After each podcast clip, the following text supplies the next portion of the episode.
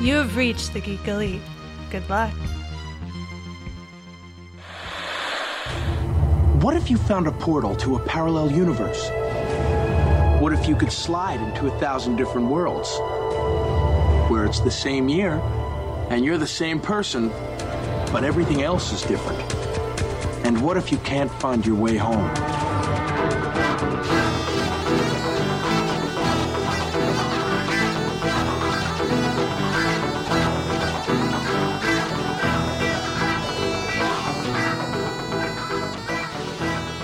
Welcome back for another issue of Imagine If. This week we are talking about death metal. Yeah, that's right. Get out your guitars and your capes because DC's going all kinds of crazy, but uh, it's awesome because it's comic books, so that's what counts. I mean, it's so odd that this whole death metal thing has taken off. Like, I, I get it that uh, Dark Knight was that called death metal also? Uh no, I think it was Dark Nights, and then this is Dark Nights Death Metal. So I think that's how they properly label it. I think. But oh, there wasn't something to do with metal the last time. Oh, you know what? I think you're right. I think it was Dark Nights Metal. Then this time Metal. it's Dark. Knights Death Metal. Yeah. Gotcha. So yeah, the you know the whole idea of was it Scott Snyder Yeah, Scott Snyder and Greg Capullo. Uh, they're wanting just to do a a Black Label when you- Society style superhero epic. yeah, uh, it's very very uh, over the top. I, I just like we we definitely got things to come out of there. The Batman Who Laughs is this extremely popular character, and uh, this whole dark multiverse uh, idea is. I don't know if it's I don't know if it's super popular with fans, but it's definitely super popular with uh, DC in the idea of we can just keep retreading these these storylines just with different outcomes. you know it's it's funny because both companies aren't doing it as much as they used to like obviously why we exist is because of elseworlds and what ifs um so they are they're stories that people love but i think also what helped the spacing of them and the fact that they that they weren't part of the mainstream. Because like the idea of the batman who laughs that's a pretty cool idea. Like a joker who infected the batman with the madness. And it's like all right that's cool. And if he pops up every now and then, that's kind of cool too. He's been a staple of the DC universe since his first appearance, and it's like, all right, it got kind of old. Uh, I equate it to like my argument. Like I know Watchmen, like that is the holy grail to some people, and to me, I'm like, it's a good comic book story. Um, but when you have more and more and more and more Watchmen stuff happen, it just dilutes it you know so it's like yeah like right now i i read rorschach number one i enjoyed it but is it at the level of alan moore and dave gibbons time will tell Yeah, time will tell. Uh, so as we DC and its readers are right in the middle of Dark Knight Death Metal. Uh, is that what it's called? I. There's so many so many titles to it that I keep thinking that I'm saying it wrong, but uh, we are going to do a little challenge to ourselves of Dark Knight Death Metal Trinity Crisis, or is it Trinity War Crisis? i know it was just uh trinity crisis Trinity Crisis.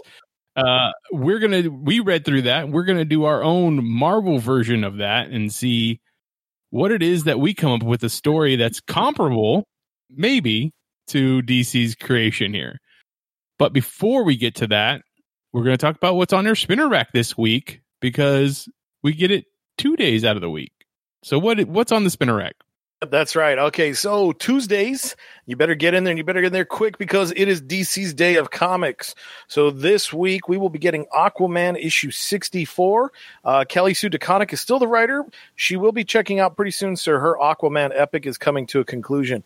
Uh, as I'm looking at the covers, it's kind of funny because, like, with Jason Momoa playing Aquaman, you can definitely see the uh, Momoification of Aquaman happening it really takes me back to 90s Aquaman. Like uh, this variant cover by Gilbert uh, Vigont, Vigont uh, is really neat looking. But it's funny because, like, if I didn't look better, I would look at the trident and almost think of it being his hook hand. So it's kind of funny how Aquaman's circled back to that look. Uh, I know when it first happened, people either oh at first people didn't like it because the classic fans were used to the orange shirt, and then it finally won over. Then when they converted him back to the orange and green, fans got mad because all the new fans were like, "But Aquaman's always had a hook because that's why he was when I discovered him." So it's kind of funny. uh, I I dig the long hair. The beard's pretty cool. You know, tats I could go either way, but definitely I like him having a trident instead of a hook hand. I think that's pretty cool. I Um, kind of liked the harpoon hook, but uh hook hand, but you know what? That's fine. Either way, you know the beard is awesome, but I mean he, Aquaman's had a beard for quite a while now and uh you know the tats seemed a little bit over the top, but either way, you can I'm I'm not reading Aquaman, so it's okay. You can do whatever you want with him.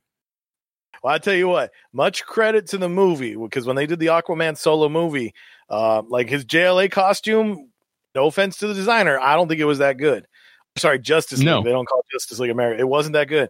Uh, but when they brought him back into his own solo Aquaman movie, and at the end of the movie, when he finally leveled up and he put on the classic costume, that was badass. It looked amazing. So, I will say there is much respect to the orange. All right, well, let's see. Moving along, uh, Batman hits issue 101. So James Tynion the fourth continues on. Uh, we are outside of the Joker War, so we're going to see how Gotham, how Batman, and how the Bat Family will be dealing with the ramifications of what the Joker did. Uh, I read the complete arc for Joker War, and it wasn't too bad. I do have to say I was very impressed with Tynion's. Um, with his choice of story because ultimately like one of these days somebody would love to read you know like this is it the final story. But will we ever live to see the final story? No because publishers are going to keep making it and making it you know? We were kids when batman was old and now we're old and batman's a kid you know? So it'll always go. But i do have to say i was very impressed with he knew the status quo would always win but he made a story that was worthwhile. And this breaking of Batman and Gotham's relationship is kind of interesting. I mean, inside the comic, you got people protesting Batman, so it's like, wow, okay, that's that's kind of cool. Um, so interesting stuff. Plus, if you are a Wildstorm fan, Grifter will be making his appearance. Uh, he actually gets his own incentive cover from Jorge Jimenez.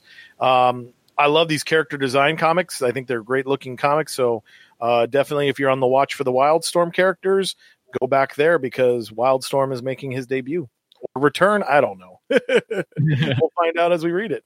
Uh, Batman White Knight is opening up its universe, so we are going to get Batman White Knight presents Harley Quinn. So, uh, Sean Murphy created this world where I like to think of it as if Tim Burton and uh, uh, Batman the Animated Series collided and continued, that would definitely be the stylistic world that they are uh, inhabiting. Um, so in this journey, it's going to take us back. So if you get the chance to see the standard cover, we can see Harley in her classic costume minus her mask, and then we have a little bit of a diamond pattern with Batman, Joker, and a Robin tied up and bloodied. So maybe this will be the story that tells us why Harley Quinn left the Joker and how the relationship between heroes and villains really strained. So it's kind of interesting. Uh, it'll be written by Katana Collins, so it'll definitely be in the universe, but this is going to be another time where someone else is writing the story as well.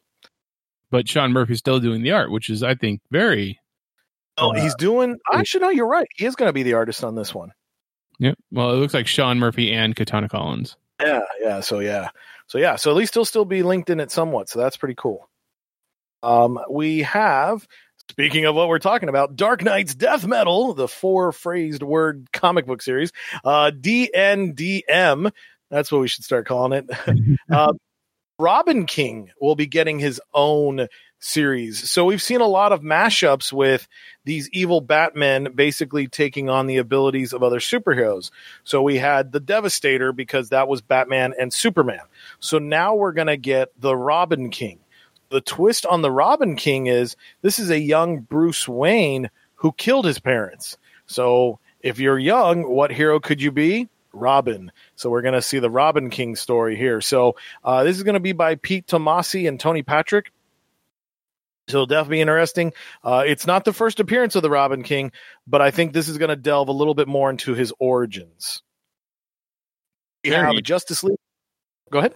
I was just saying, very interesting because, like, when reading this uh, Trinity Crisis uh, issue, uh, he does make an appearance, and I was very curious of who he was, and I figured he must have been a non-aged Bruce Wayne, and it makes sense that he would take on the name Robin.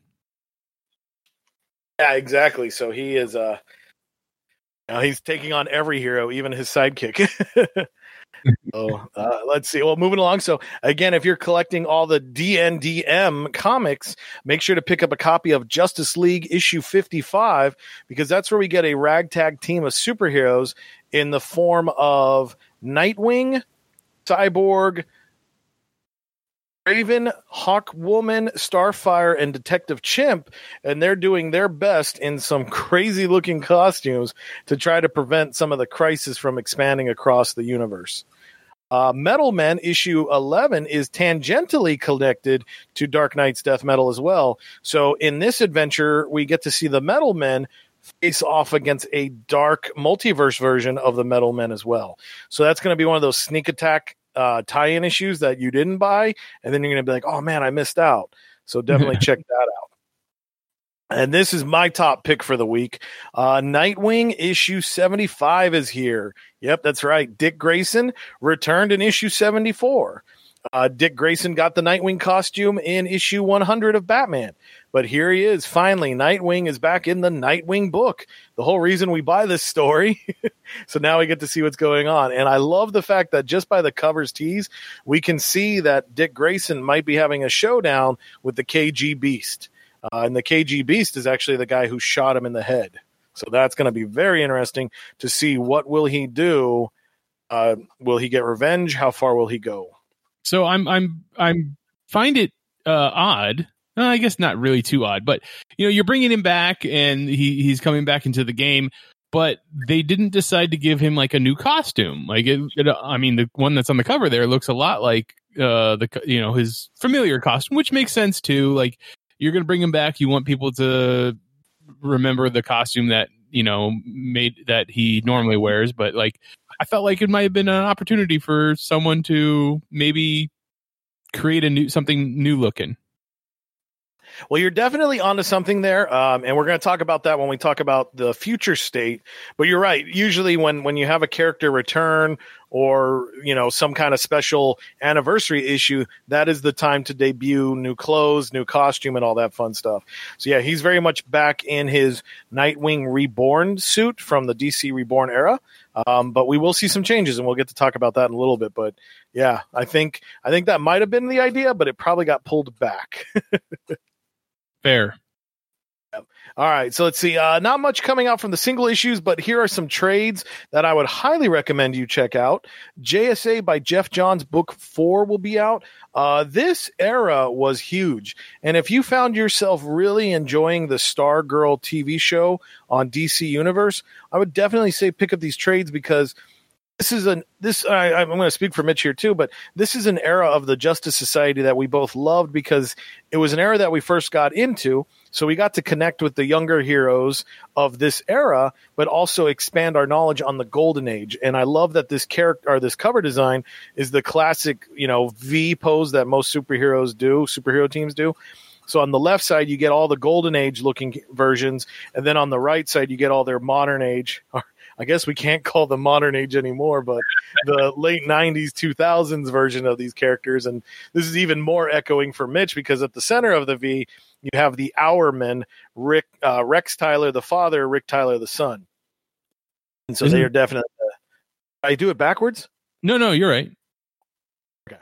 Yeah, the, this is yeah, definitely. Chris is correct. This is a era of this book that the him and I both enjoy a lot. But uh, if you don't particularly enjoy it or don't remember it or didn't read it, and you are interested in the upcoming Black Adam movie with uh, The Rock in it, this is where you're going to be wanting to to see some of the story that is probably going to show up on screen there. Like they're more than likely you're going to be pulling from this particular book. Uh, I feel, and um, you should really check it out.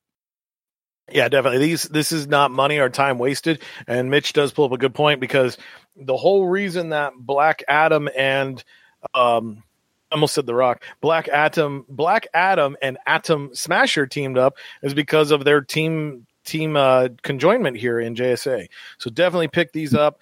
Uh, this story will collect JSA issues 32 through 45, which will definitely have some uh, uh, Black Adam adventures in there. So definitely well, well, well defined era of comics.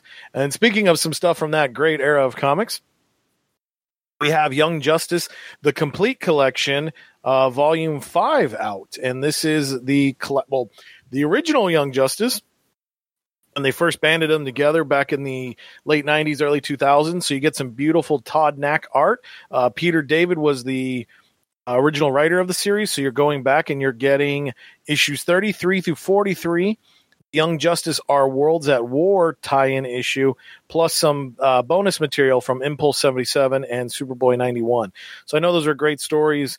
Uh, hearing those issue numbers mitch does anything come to mind? Anything you remember about that time? Uh, yeah. So you definitely have the aftermath of uh, Sins of Youth because you have uh, young Slobo on the team there.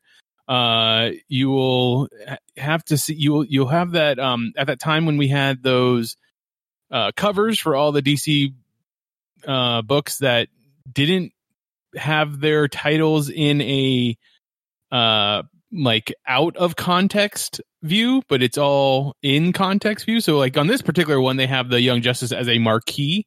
Uh, I remember there was the Nightwing one, which I believe was spray painted on the side of a subway. There was, uh, was it was it Robin or was it Superboy that he beat up a bunch of people and and their their bodies all fell in the way that it spelled out the the character's name. But uh, yeah, uh, what happens in particular in these issues, I'm not I'm not too familiar, but I mean, look at that lineup. That's that's such a great lineup right there. So you're you're not gonna you're not gonna hate the, what you read in, in in this trade. I believe I have one through four. I, I know I have one through three, uh, but I don't know, and I, am not. But I'm pretty, pretty sure I had the fourth one. Yeah. Now, this was such a this laid a lot of great foundation. So if you want to see the original stories in all their glory, I am so glad that DC is doing that with these team books, uh, reprinting them in these complete collections. So yeah, definitely a win-win there. So check that all out. So that'll be coming to you this Tuesday from DC Comics.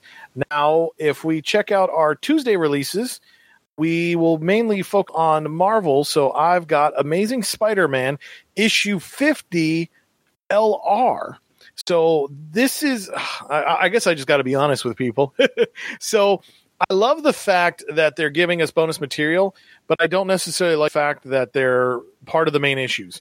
So I, I've been on Spider Man, like, honestly, probably since 2000. I was on Spider Man. This current volume by Nick Spencer, I finally had enough because when they did the the rehashing of Kraven the Hunter, whatever raises, returns, retires, uh, rents, whatever you want to call it, they just like did the single issues and then they would do these like issue 12 and then issue 12 HU, issue 13, issue 13 HU. And you're like, oh my God, this is so much.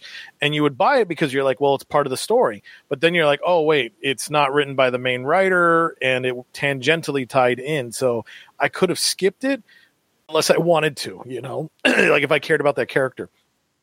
So Nick is doing it again. So I proceed with caution. But the only neat thing about this LR issue is that Nick is a part of it. So I think that's important.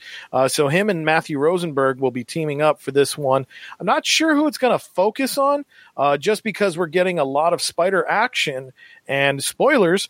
If you did read issue oh my gosh, I want to say I think it was issue 49, aka 850.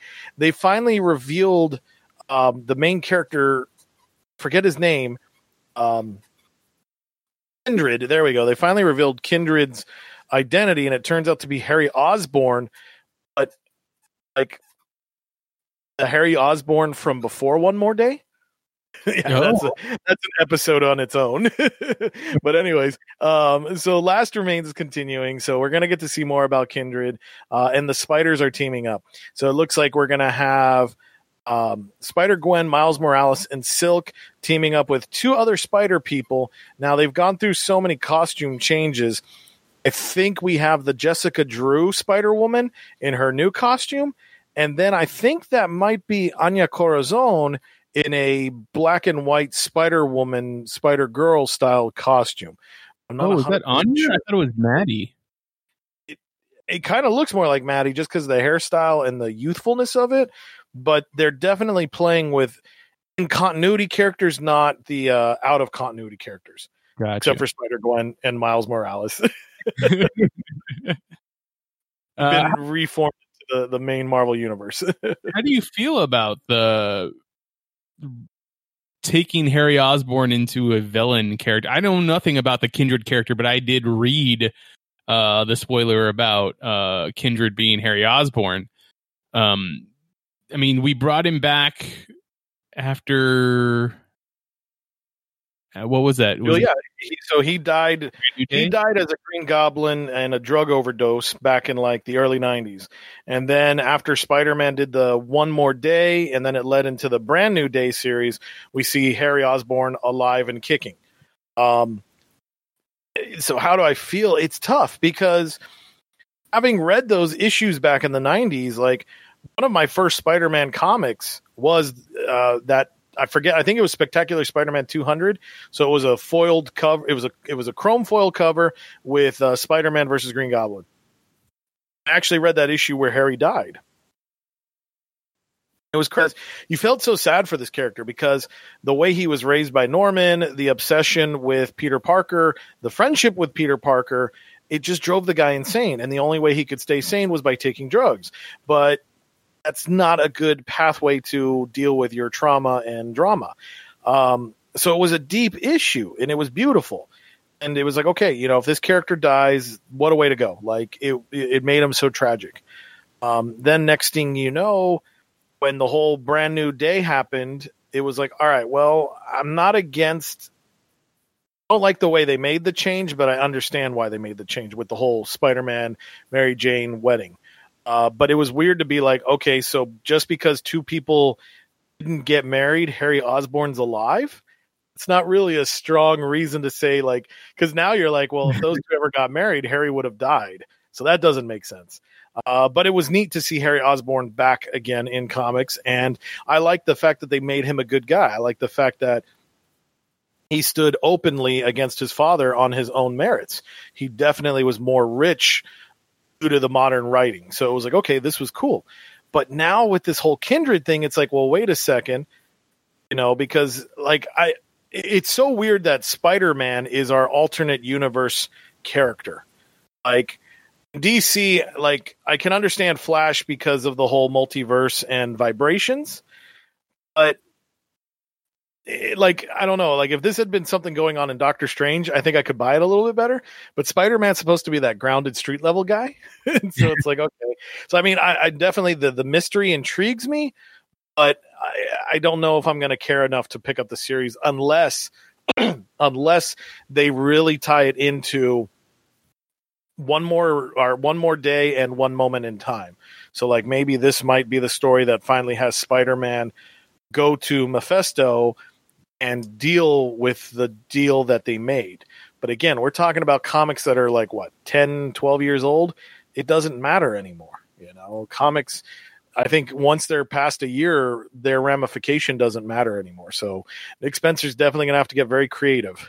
I mean, yeah, it makes sense, like you were saying with the Flash, like in continuity wise, why he can do multiverse stuff because of speed and vibrations in the Spider-Man, you know, Marvel side of it, it's it's an above board reason why he's able to do all the multiverse stuff because they their flagship character is Spider-Man. Like he needs to be able to do all the things happen to him and all the you know all the stuff being have him be involved because that's their character. Their Marvel character is Spider-Man. Like you think of Spider-Man, you think of Marvel and vice versa. Right. Yeah, exactly. So like i mean it's cool and we've had some great stuff like you know uh spider verse is a fantastic movie and it's been some fun stories but i think they're they're milking that cow a little bit too much mm-hmm.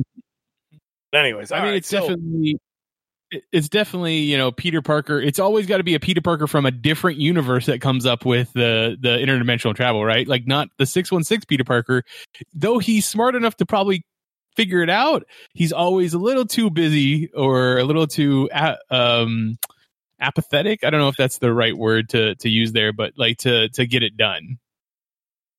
Yeah, no, it's definitely something. It, it plays to that. Like, I guess it's funny because now we're we're seeing Batman of multi, multiple universes. so they took our street level dude and they they made him multiversal. Uh, but yeah, it it'll be interesting. So I don't know. I I might start.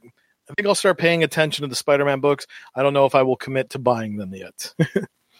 But speaking of milking cows, uh, Cable issue four is getting a second print, which ties in with the whole X of Swords.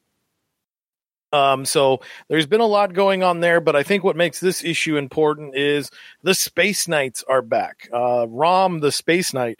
I don't know much about the character, but I know he is definitely a fan loved character. So a lot of people are probably going to be excited to be like, "Oh my God, Rom's back!" So you But didn't like- know?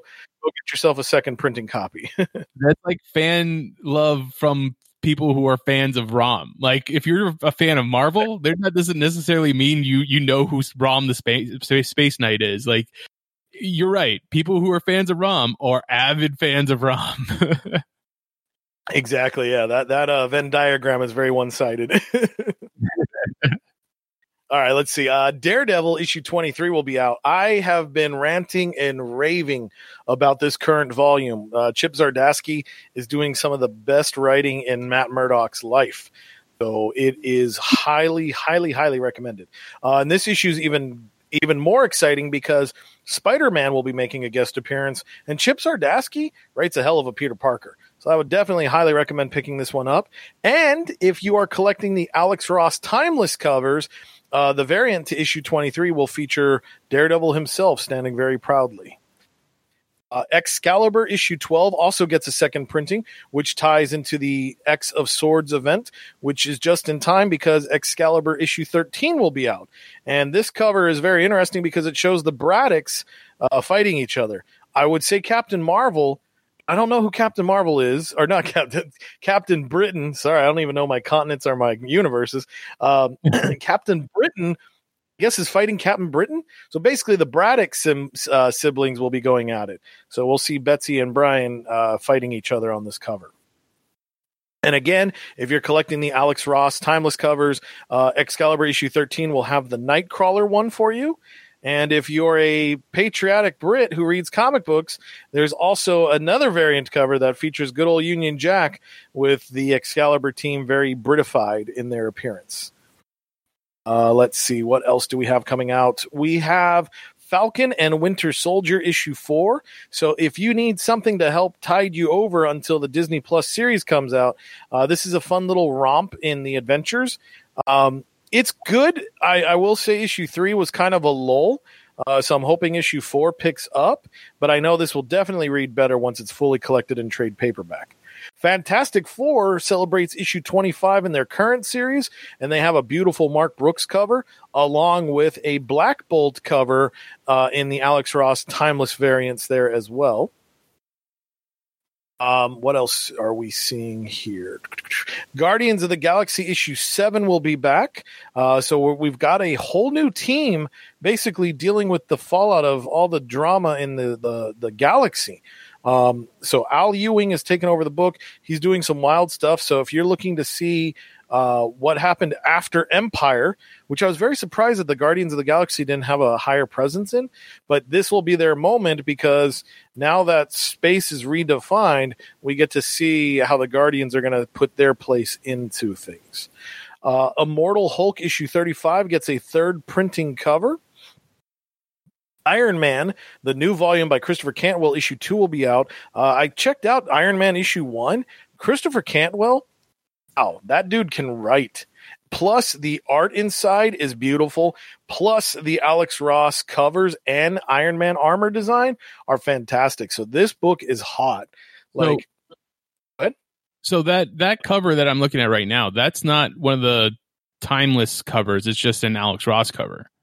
Yes. So uh, what Mitch is talking about is we have a hunched over Iron Man with some steam coming out of him facing the reader, um, and it's all in Alex Ross style art. So it almost does look like those timeless variants, but no, this is just the regular cover. So that, that's how f- the, the fans are treated very nicely in this series right now. Uh, it's just beautiful stuff. Like this is a very grounded Tony Stark. Uh, he's very hip and modern, and it's interesting because I feel like they're going to be building a relationship between Iron Man and Hellcat. So that could be uh, quite the dynamic team up. Let's see. Uh, we also have Juggernaut issue two will be out. So Juggernaut is getting his own uh, miniseries right now. Maestro number three will be out. So here comes the hidden origin story of the evil, future imperfect Hulk. Marauders issue 12 gets a second printing, so again, part of the X of Swords crossover. Marvels X issue 6 comes to a conclusion. So this is supposed to be a celebration of Marvel's hitting its 25th anniversary, or is it Marvel? One of those stories, either Marvel's or Earth X hit their big anniversary year. Uh, so Alex Ross has been very hot and doing a lot of work at Marvel right now. So he's created a story that basically serves as – how did the Earth X world happen? Uh, so if you ever read Earth X, and good luck to you because I tried, um, it basically features a Marvel universe that's already been set in motion. So now we are going to see what happened to get us there. Miles Morales Spider Man number 18 gets a second printing. Uh, this one has a neat Miles versus Spider Man cover. And by Spider Man, I mean Miles is Spider Man. Spider Woman gets issue five of her series, which also serves as the 100th issue of Spider Woman, like all over with all her titles. And this is a great place for you to pick up the Alex Ross Timeless Spider Woman cover uh, because that issue will feature the variant as well. Then we have. Actually, got a lot of variant covers to choose from. I kind of feel sad for the costume designer because they designed this new black costume for Spider Woman, and it's very colorless. Uh, it has a little bit of the red and yellow trim on it, and it's not too bad looking overall. But I just feel sad because anytime they hype up Spider Woman, they go back to her classic red and yellow costume. So it's like, well, you're not going to make that new costume sell if you keep going backwards. Because, like, in this smash of variant covers, it's like two of them feature the class or the new costume. The rest are all the classic costume. Um, there's going to be Buko Star Wars book, so be prepared, fans. Thor issue seven gets a second printing, so Donny Cates is doing some crazy stuff there. Uh, now it's time to save some money, true believers. So the dollar comics coming at you. We will have Black Widow and the Avengers number one. So this would have been perfect timing for the Black Widow movie, but as we all know, everything's been pushed back. So here's one of her early team ups with the Avengers. Uh, we get True Believers Black Widow Dark Star number one. So this is a reprinting of the Champions series where Natasha served as a member. So we get to see uh, how Dark Star came to play. And then here's the big one. I highly think this one's going to sell very nicely. Uh, True Believers Black Widow Taskmaster number one. Wow. So this will reprint Avengers issue 196, which is the first appearance of Taskmaster. Uh, so there's that beautiful George Perez art with that beautiful cover. So if you can't buy the original copy, buy this dollar one before it sells out. Uh, Venom issue 29 will be out, which is laying the groundwork for the King in Black storyline that will be sweeping the Marvel Universe very soon here. Uh, we have Werewolf by Night is getting his own series right now, so it looks like they might be toying with the idea to see what they can do with this character. Wolverine issue five gets a second printing, which was part of the X of Swords event. Uh, X Men number 12 gets a second printing as well, which is perfect because X Men number 13 will be out, continuing on the latest chapter of X of Swords. And again, if you're collecting those timeless Alex Ross covers, um, issue 13 features the greatest Marvel hero ever, Cyclops, in his dramatic Alex Ross pose. And then we've got Hellstorm is getting a trade paperback collection titled Prince of Lies. So this is going to be a great primer for those of you that are excited for the new Hulu series. And Silver Surfer Black is finally collected in all its glory, which is going to be pretty interesting because will that story have ramifications for the main Marvel universe since it was written by Donny Cates? And that is what's on your spinner rack. So cool. All right. So we are going to direct you towards our Patreon right now. So if you wanted to hear our takes on what is coming out on the future state of DC, please make sure you check out our Patreon. That is a bonus material that will be uh, offered up there. But for right now, we're going to get into our challenge. Chris, tell us about death metal or Dark Nights death metal. Okay, so Dark Nights Death Metal is the current uh, end of the DC universe threat that is in, that is taking over our heroes. So over in Scott Snyder's corner, has expanded his the Batman Who Laughs. So Batman Who Laughs has managed to get the part of the Doctor Manhattan power, which is making him ultra powerful. So he is taking Promethea, who turns out to be the mother of everything. So this is all new continuity stuff. So she is the mother of the Monitor, the Anti Monitor, and the Forager. So she is all of creation and why creation happens. So basically, um, Wonder Woman is being the lead focus of the story, and it's all draped in death metal via Batman. So the DC universe has been destroyed, and some of the heroes have managed to escape and come together. And what they're going to do is go on a quest to collect crisis energy. So the issue that we're going to focus on is called Dark Nights Death Metal Trinity Crisis, uh, and the reason for that is because Superboy Prime finally enters the fray. Now it truly is a crisis. Why? because it has Superboy Prime in it. uh, he's a character that has been radically changed since his original appearance back in the 80s. So, in the original Crisis, he was introduced. In the Infinite Crisis, the sequel, uh, he was turned into a villain and has yet to be redeemed. So, right now, in this new death metal, will he find redemption? Will he stay a villain? Or will he just say, screw it, I'm going to do what's best for me? So, this issue was cho- chosen because it takes the trinity of Superman, Batman, and Wonder Woman and throws them into the three major crises of the DC universe. So Batman was tossed back into Crisis on Infinite Earths and was tasked with getting crisis energy and trying to do what he can to help with the current efforts. Wonder Woman was tossed into the Infinite Crisis with the same mission, and Superman was sent back to Final Crisis so he could try to salvage the events. But as we learn in the Wonder Woman chapter, turns out that these versions of Crisis on Infinite Earths, Infinite Crisis, and Final Crisis are the dark multiverse versions where no matter what the heroes do, they are always destined to lose. So Superboy Prime is happy because this is a Infinite Crisis where he finally won. So what we're going to do is we're going to take those three beautiful stories and those fantastic trinity of characters, and we're going to take the idea and recast it in the Marvel universe. So the challenge that Mitch and I will be facing is who would be your Marvel Trinity? What three heroes will you take and stick into this event? Second part, what three events would you use for the story? So clearly, we saw Infinite Crisis, Crisis on Infinite Earths, and Final Crisis. Those stories being re-events, re uh, revisited. So, what would we go into with the Marvel Universe? So number three, um, what are you going to change? Because the heroes have to lose because we're going to be in the dark version of it. So if it comes down to, you know, you chose, uh, oh god, what's a what's a short thing? Identity crisis, Spider Man's identity crisis.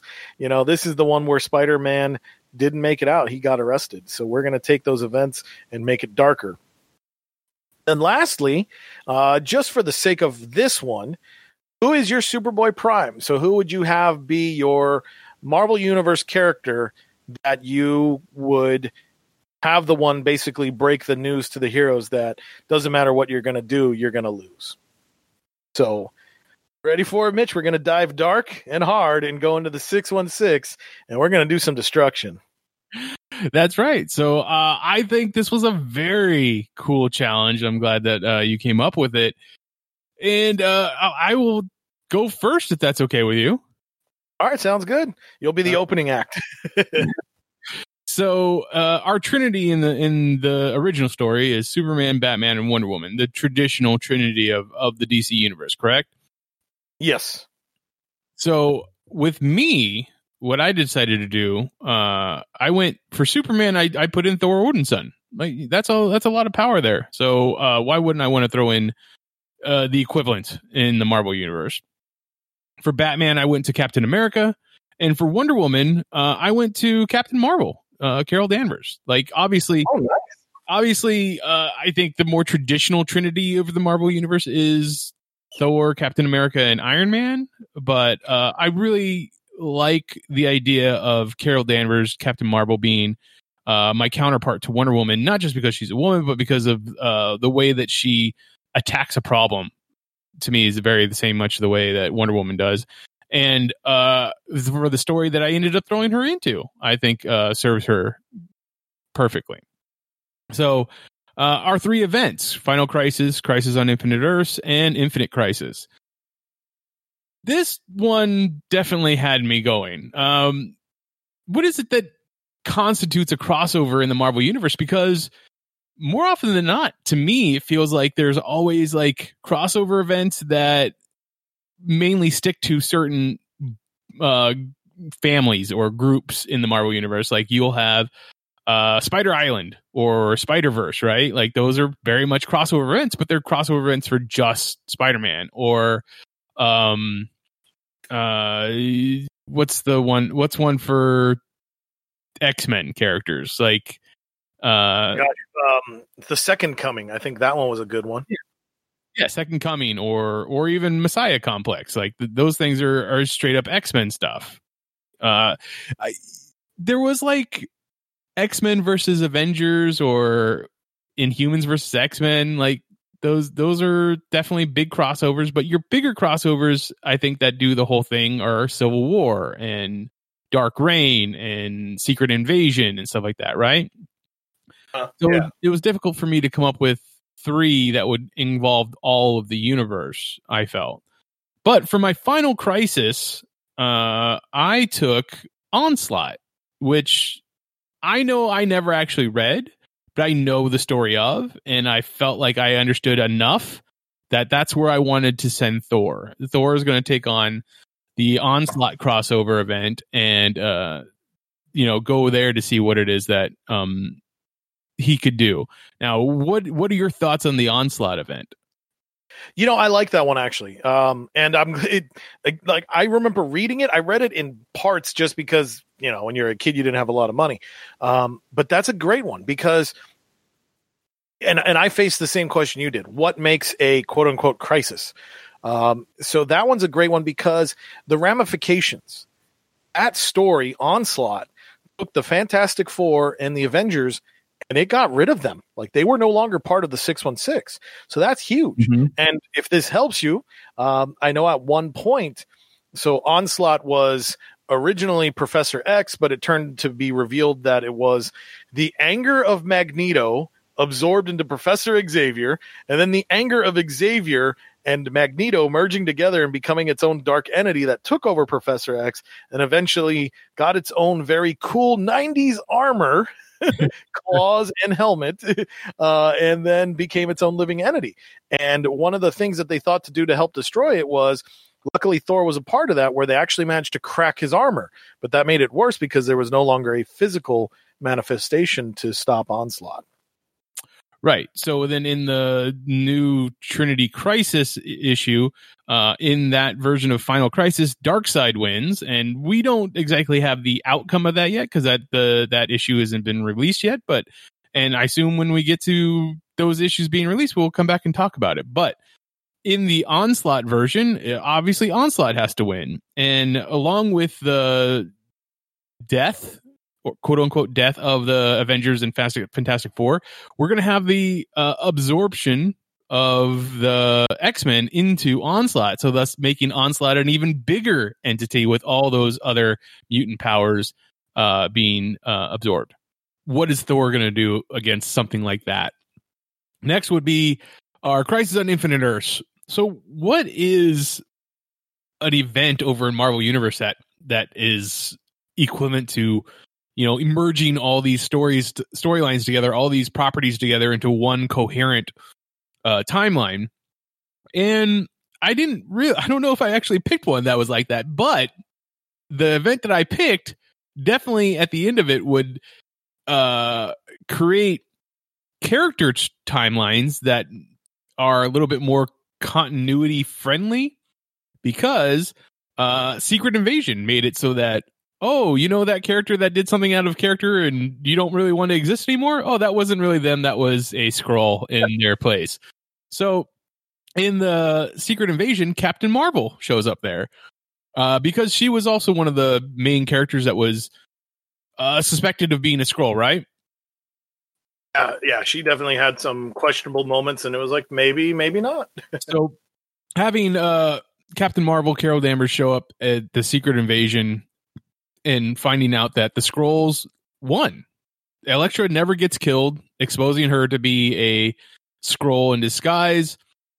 They successfully infiltrate everybody, and all of our heroes are either killed or put into a Skrull prison ship like they were and and put to the side and Carol Danvers uh, being a person out of place probably having to go up against a Skrull version of herself uh figure has to basically convince everybody else that hey these are Skrulls and and what do you do at that point when everybody probably all the way up to the highest offices in the land are Skrulls anyway? So i i felt like that was a, a good equivalent there.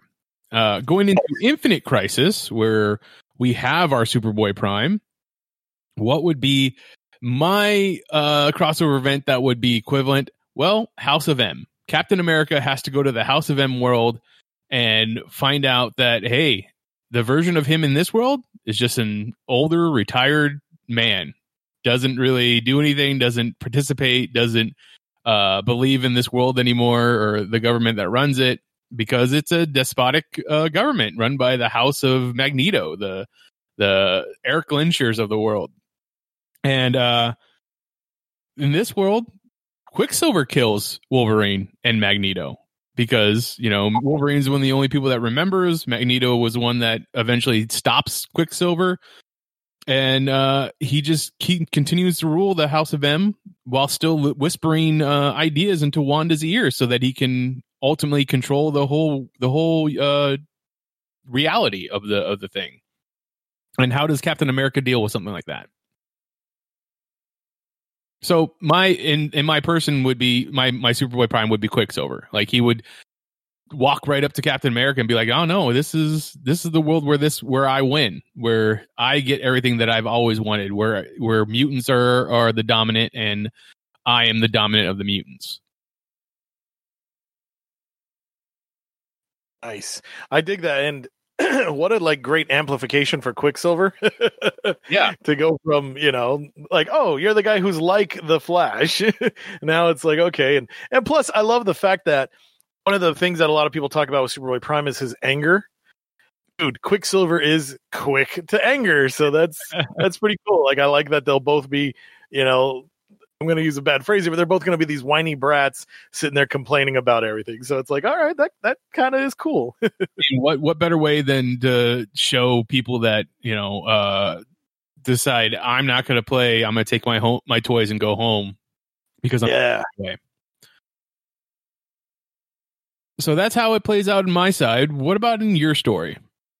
Okay, so this was interesting because both DC and Marvel while similarly structured, are not always the same. Um, so it's kind of it's tough because like DC crises are pick. No offense to Marvel's attempt at uh, crossover stories, but a DC level crisis, you know that is that is it. I mean, the first crisis itself basically destroyed the golden age silver age superman and and then from that we got the uh, john byrne reboot and it was like wow this changed everything while keeping it similar if that makes sense so i um i guess to start off so who is my trinity so i really thought about that and i said you know what like DC kind of does represent families. Superman with his family in Metropolis, Batman with his family in Gotham, and Wonder Woman of the Amazons. So I thought to myself, okay, and and like you said earlier, the typical trinity of DC of Marvel when people look at it is probably Captain America, Iron Man, and Thor. So I kind of looked at this one. I said, okay, well, what are the big families of the Marvel universe? So my trinity, I'm going to give it to Mister Fantastic. Uh, in my opinion, he's the first Marvel real hero. Like I know you could say, but people predate him. No, the Marvel age began with the Fantastic Four. So I'm going to go with Mister Fantastic of the Fantastic Four. I love Um, that. Captain America of the Avengers. So obviously he is a golden age hero, and Steve is somebody that people will follow. Then I noticed a reoccurring theme that I had chosen leaders. So I decided to indulge myself and I'm going to go for the last major leader of the Marvel Universe, Cyclops, because that brings in the X Men and the mutants, and he does have an interesting perspective of how things get done. So that's my Marvel Trinity Mr. Fantastic, Captain America, and Cyclops. Um, let's see what three events. So that one was tough because, like, you don't like. It's funny because Marvel tries that, like, oh, you know, like there is a secret Trinity. There is Secret War, Secret Invasion, and Secret Empire. And you're like, cool, but they're not related. No, not at all. Uh, they share the word secret, but it doesn't. Re- it doesn't tie in anything. And then Uh, how many you- Secret Wars do we have? We have Secret Wars, Secret War, and then Secret Wars again, right? Exactly. So you have that happening, and again, they are only tangentially related. um, and I thought to myself, because I'm glad you mentioned Secret Wars, I was like, "Ooh, maybe I could use that story." And it did. It, it came out just a little bit before Crisis on Infinite Earths, but Secret Wars is really written for. We wanted to make toys, so that's Mhm. why we made comics. So while it's a fun story, it's not as impacting. So I went back and I thought to myself, okay, if Crisis on Infinite Earths was the first, what needs to be Marvel's the first? So I themed this. So the three events that I'm going to use, since I have Mr. Fantastic on the team, I thought about the first time the Marvel Universe was in danger, and I'm going to go back to the old school Galactus trilogy. The first time Galactus came to the Marvel Universe, and he brought the Silver Surfer, who was his uh, his herald back then. So I'm going to go back to that old 60s storyline, and I'm going to make that my first quote unquote crisis event. Then the next one I went to, I thought about it and I, I chose to go the popular route. So Marvel has usually uh, chosen to go infinity as one of their major words. So I'm going to go to the original Infinity Gauntlet when Thanos finally got the, the reality stones, cosmic stones, cosmic. Uh, Gem. God, I forget what the gems, yeah, you know, whatever they call them anymore. Uh, so I'm going to go back to that classic storyline. And the last one, it's a bit of a stretch, but I'm going to choose it because I want to make that story better and propose why it had to be played out the way it did. So I'm going to go revisit the Avengers versus X Men. nice. Nice. Now, luckily, all three of these stories actually compromise reality as far as we know. So let's see. Question our part three. So, what would I change to make it so that the heroes lose? And this is the dark version. All right. So, Mister Fantastic is the representative who goes back to the original Galactus trilogy. So this is perfect because he's like, oh, well, I was already here. We won. I know it's going to happen. Now, this only works if Mr. Fantastic is able to forge a relationship with the Silver Surfer and the Watcher. Because by forging a relationship with the Silver Surfer, that enabled him to to basically stand against Galactus. And then by forming a relationship with the Watcher, that got him the ultimate nullifier, which is what saved the Marvel Universe in that, or the planet Earth of the Marvel Universe in that situation. so in this case, I plan on saying, okay, well, here we go. This is how it's going to play out. And in this reality, clearly Reed doesn't make it happen. So when he comes to, he basically sees that the that the planet Earth is basically just been destroyed. Like it's been fed to Galactus. So they were not successful. He didn't get the Silver Surfer to convert. Uh, and he didn't get the ultimate nullifier to be a weapon that is used. So the fallout from that is the universe still fears Galactus because nobody's ever stood up to him and won. So that's how I would play out that event.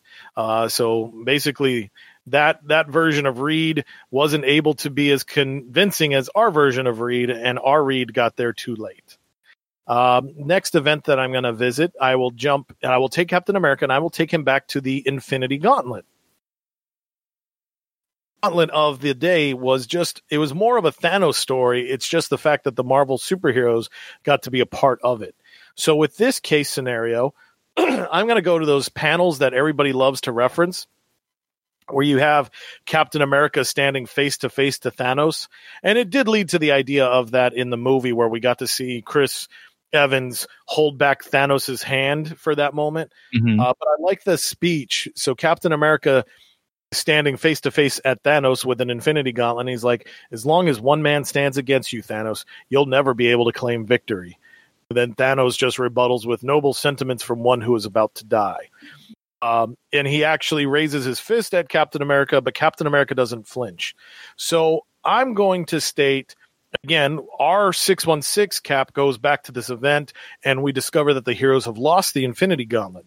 And the reason is, is that their Steve Rogers wasn't brave enough. He flinched. He freaked out. So by Thanos seeing that Captain America is not a worthy worthy adversary, there's nothing to stop him from being even more vicious because there was nobody to put him in check, if that makes sense.